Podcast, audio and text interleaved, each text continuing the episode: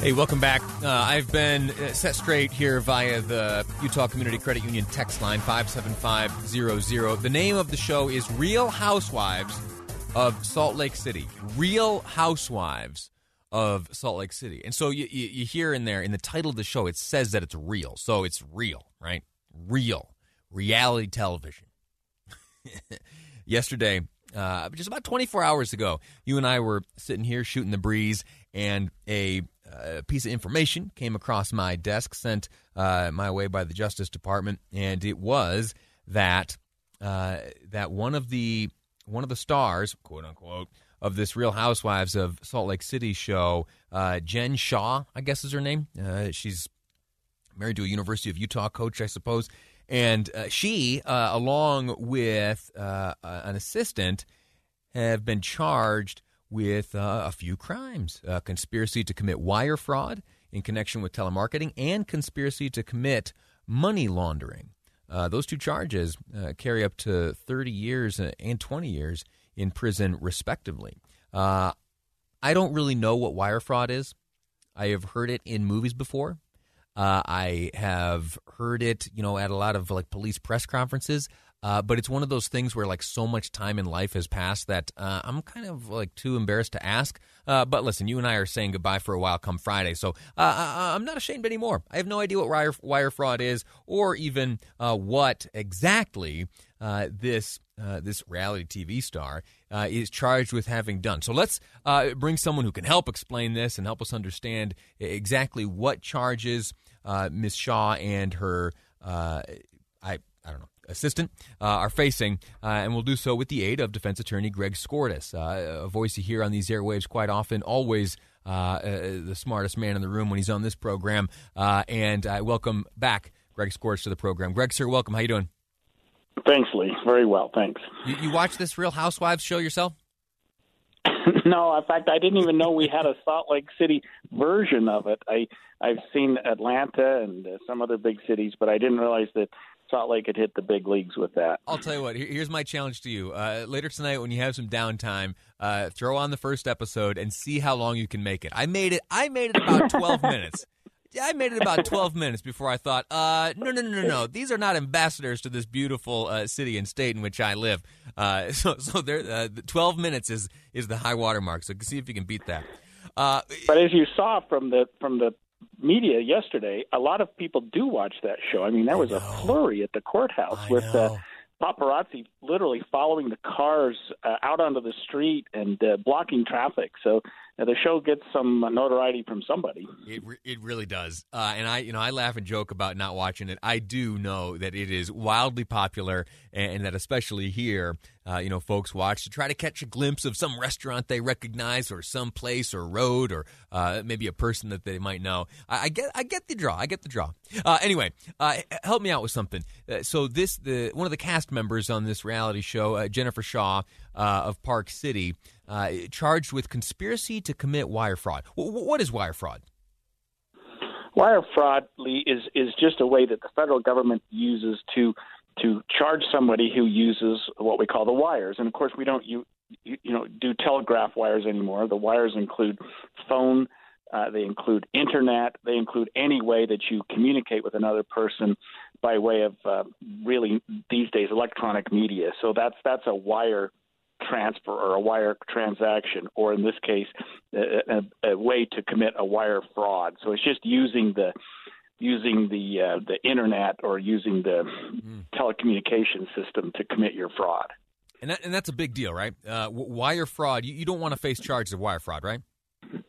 Well, any federal felony, Lee, is very serious, and wire fraud. And in this case, uh, she's also charged with a conspiracy to commit money laundering, those are crimes that in the federal system carry 20 and sometimes 30 year prison sentences. Now, that's not going to happen in this case. There's no way that she's going to face anything like that. But the consequences will be severe if she's convicted. Uh, she she probably will serve some time in a federal penitentiary if she's convicted, because as you just stated, wire fraud is a very serious crime. It's a felony under our federal uh, statutes. As you've you know become you know over the past 24 hours, with the rest of us kind of combing through whatever documents are available, what, what, what are the what are the allegations precisely? What what is she uh, accused of having done? So well, the accusation is that she and uh, her co-defendant, a fellow named Stuart Smith, conspired, and it's a conspiracy charge, with others uh, to solicit victims through the internet uh, by selling them um, business services, um, sort of online services to help a business. And the allegation from the government is that the that this was just a sham, that there were no services, that there were no products that were ever created, that there was no benefit to these victims. In fact, they were helping them set up websites, and it was later determined that some of the victims didn't even own computers. So it, it would have been highly inappropriate for them to solicit money uh, to create websites and a business model and a business design when there was no business model to do. And, and that's the allegation by the government that this was just a sham setup to get people to invest and to give them what looks to be hundreds of thousands of dollars. Mm. Uh, I, as I read through documents, I saw that uh, that these crimes are alleged to have been committed uh, here in the state of Utah and uh, I believe Nevada and Arizona. is is there something about Utah that makes us a target for fraud? you're going to get me in trouble on that one. But th- there, we do uh, live in a state where there's a fair amount of trust and there's a fair amount of of uh, sort of camaraderie among people to get them to uh, invest, to work with each other, to to give money uh, to support another person, and we've long been sort of unfortunately characterized as the fraud capital of the country, and I don't think that's changed. It, it really hasn't changed in my in my uh, years of experience practicing law, and it's unfortunate. But Utah has a bad reputation as a fraud center, and cases like this only uh, serve to to pronounce that even more uh, crimes of this nature that are uh, you know committed uh, within the context of you know a relationship of trust uh, known as affinity fraud. Uh, am I correct? Are, there enhanced penalties for those who commit fraud in this nature, uh, affinity fraud?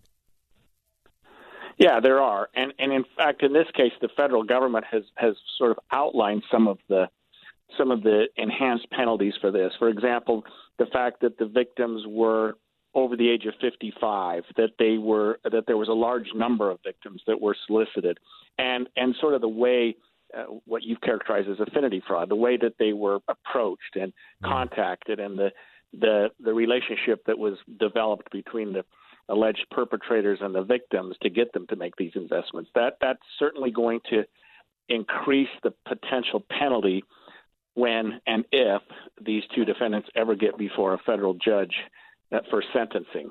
Mm. Uh, Greg, listen, I'm grateful to you for your, your insight and expertise here and uh, and filling in the gaps in my understanding of this. Uh, Greg Skordas, defense attorney, and my guest. Thank you, sir. Thanks, Lee. All righty. Uh, troubling stuff. Uh, the the fraud capital of the United States. We got to do something about that. I'll, I'll, spare you my ranting and raving. I, I put you through that uh, yesterday, but I'll quickly say here before we go to commercial break that if you if there's someone in your life who you from time to time hear took a phone call from this place or that place and they sent money off to help with uh, this circumstance or that or to get out of this jam or to help that person get out of that jam. See if you can sit down and comfortably have a conversation with them and say listen uh, you, you, might have just been the, the victim of something. Or if you can somehow preemptively get ahead of uh, someone falling prey to uh, one who would take advantage of a relationship of trust. It just drives me absolutely crazy and makes my uh, skin crawl to know that there are those uh, who would exploit someone who in them has uh, placed uh, trust. Affinity fraud. It's awful, it's evil, it's a poison. It needs to be rooted out. We'll take a break now, uh, and then we'll talk about a lighter subject.